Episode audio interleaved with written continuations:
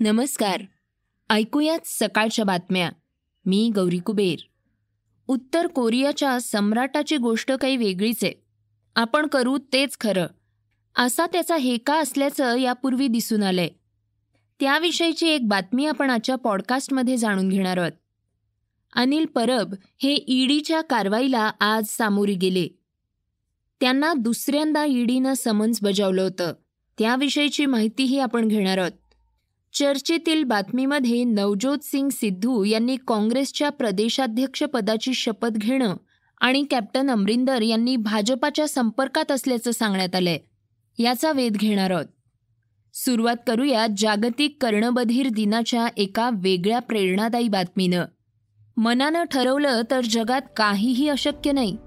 अशीच एक प्रेरणादायी गोष्ट आपण ऐकणार आहोत. त्यात व्यंगावर मात करत इचलकरंजीतील तेरा कर्णबधीर मुलांनी आपलं वेगळं विश्व निर्माण केलंय. या मुलांनी ॲनिमेशनमध्ये कौशल्य मिळवलंय. त्या आधारावर आपल्या करिअरला वेगळी दिशा दिलीय. जीवनचक्र सुरू ठेवलंय. हे फक्त शिक्षणामुळे घडलं. आज जागतिक कर्णबधीर दिवस. या दिवसानिमित्त आपण प्रेरणादायी प्रवास जाणून घेणार आहोत. कर्णबधीर मुलांच्या शिक्षणाचा प्रवास खडतर असतो. त्यांना शिक्षणाच्या प्रवाहात आणण्यासाठी शिक्षकांच्या पुढे मोठं आव्हान असतं. या मुलांना ऐकण्याची क्षमता कमी असल्यामुळे भाषेचा अडथळा खूप असतो. त्यामुळे त्यांची सुरुवातीची पाच वर्ष ही अंगणवाडीत जातात.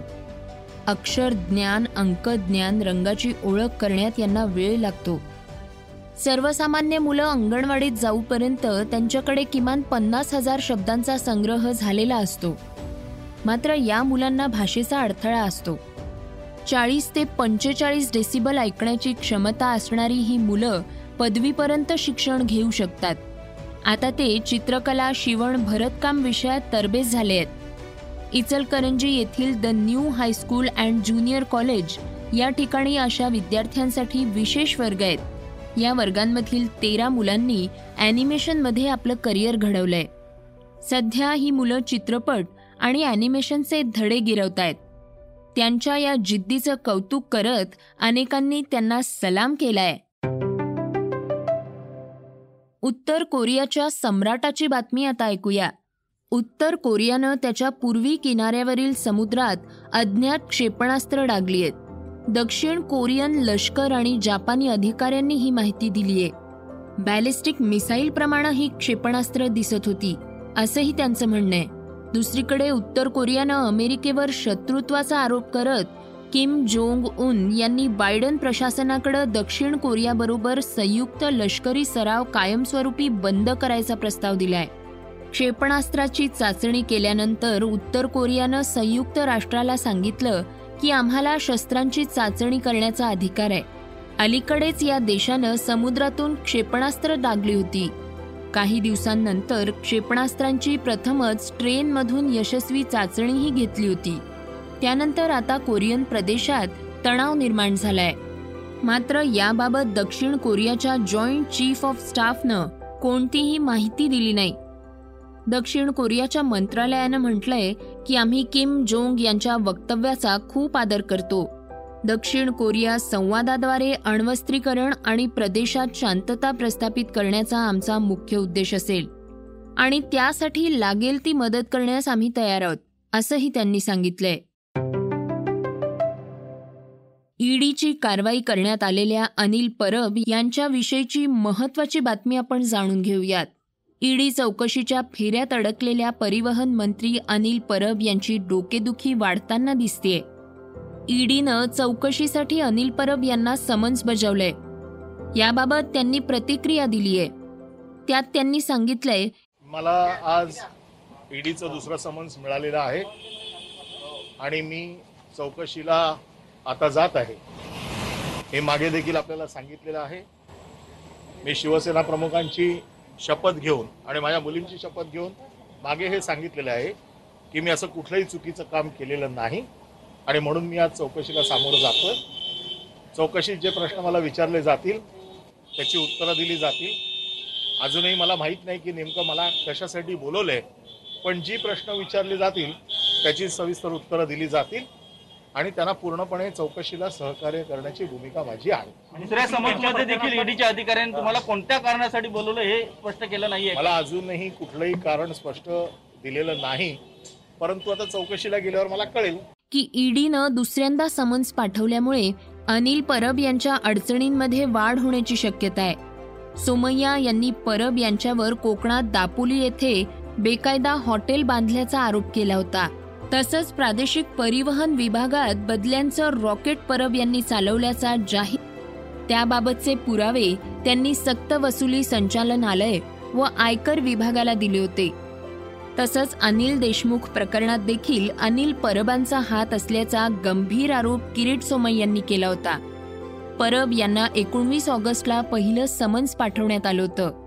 अनिल देशमुख यांच्यावर असलेल्या शंभर कोटी वसुली प्रकरणी पहिलं समन्स बजावण्यात आलं होतं.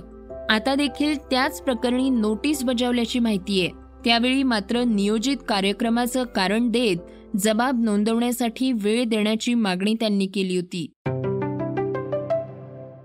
आता जाणून घेऊयात वेगवान घडामोडी.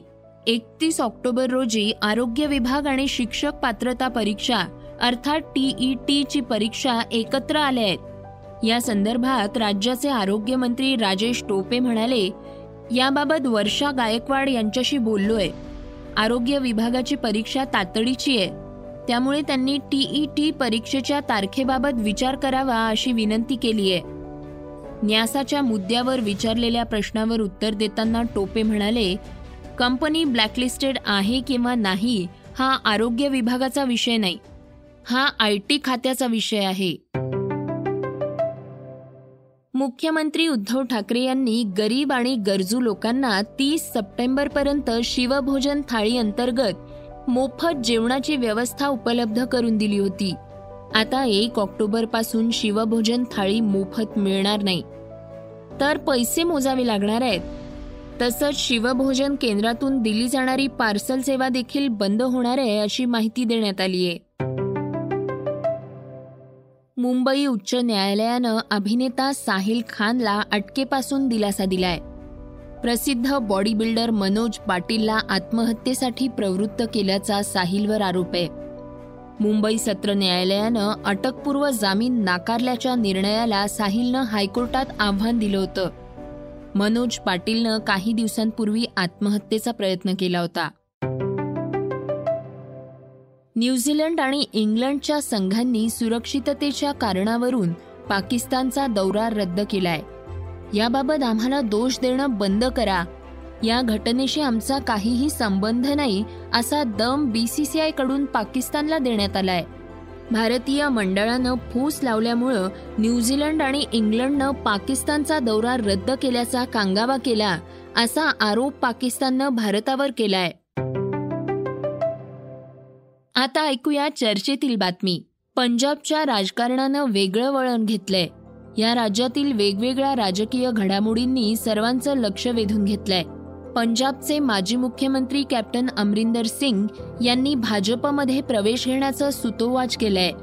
दुसरीकडे पंजाब काँग्रेसचे प्रदेशाध्यक्ष नवज्योत सिंग सिद्धू यांनीही काँग्रेसच्या अध्यक्षा सोनिया गांधी यांच्याकडे राजीनामा पाठवून दिलाय. गेल्या काही दिवसांपूर्वीच पंजाबचे मुख्यमंत्री अमरिंदर सिंग यांनी आपली नाराजी व्यक्त करत राजीनामा दिला होता. त्यानंतर कुणाला मुख्यमंत्री बनवलं जाणार? या चरणजीत सिंग चन्नी यांची मुख्यमंत्रीपदी वर्णी लागली. हे सगळं सुरू आहे तोच पुन्हा एकदा काँग्रेसला विधानसभा निवडणुकीच्या पूर्वी आणखी एक धक्का बसलाय. ज्यांच्या गळ्यात काँग्रेसनं विश्वासानं प्रदेशाध्यक्ष पदाची माळ घातली होती त्या नवज्योत सिंग सिद्धू यांनी प्रदेशाध्यक्ष पदाचा राजीनामा दिलाय. त्यांनी ट्विट करत राजीनामा जाहीर केलाय. राजीनाम्यामध्ये त्यांनी म्हटलंय की माणसाचं चारित्र्य कोसळण्याची सुरुवात ही तडजोड करण्यापासून सुरू होते. मी पंजाबच्या भविष्य आणि कल्याणाबाबत तडजोड करू शकत नाही. त्यामुळेच मी पंजाब प्रदेश काँग्रेस कमिटीच्या अध्यक्षपदावरून राजीनामा देतोय. मात्र यापुढील काळात काँग्रेसची सेवा करत राहणार नाही. दुसरीकडे कॅप्टन अमरिंदर सिंग यांनी भाजप नेते नवज्योत सिंग सिद्धूंच्या विरोधात दंड थोपवले आहेत. काँग्रेसमधील अंतर्गत गटबाजी समोर आली आहे. यामुळे अमरिंदर सिंग पक्षाला सोडचिठ्ठी देणार अशी शक्यता वर्तवल्या जात होती. त्यातच अमरिंदर सिंग हे दिल्लीत गेले आणि त्यांनी भाजप प्रवेशासाठी हालचाल सुरू केली आहे अशी चर्चा आहे. हे होतं सकाळचं पॉडकास्ट उद्या पुन्हा भेटूयात. धन्यवाद. वाचा बघा आणि आता ऐका आणखी बातम्या. ई सकाळ डॉट कॉम वर. तुम्ही हा पॉडकास्ट ई सकाळच्या वेबसाईट आणि ऍप वर सुद्धा ऐकू शकता. विसरू नका या पॉडकास्टला आपल्या आवडीच्या पॉडकास्ट ऍप वर सबस्क्राईब किंवा फॉलो करायला.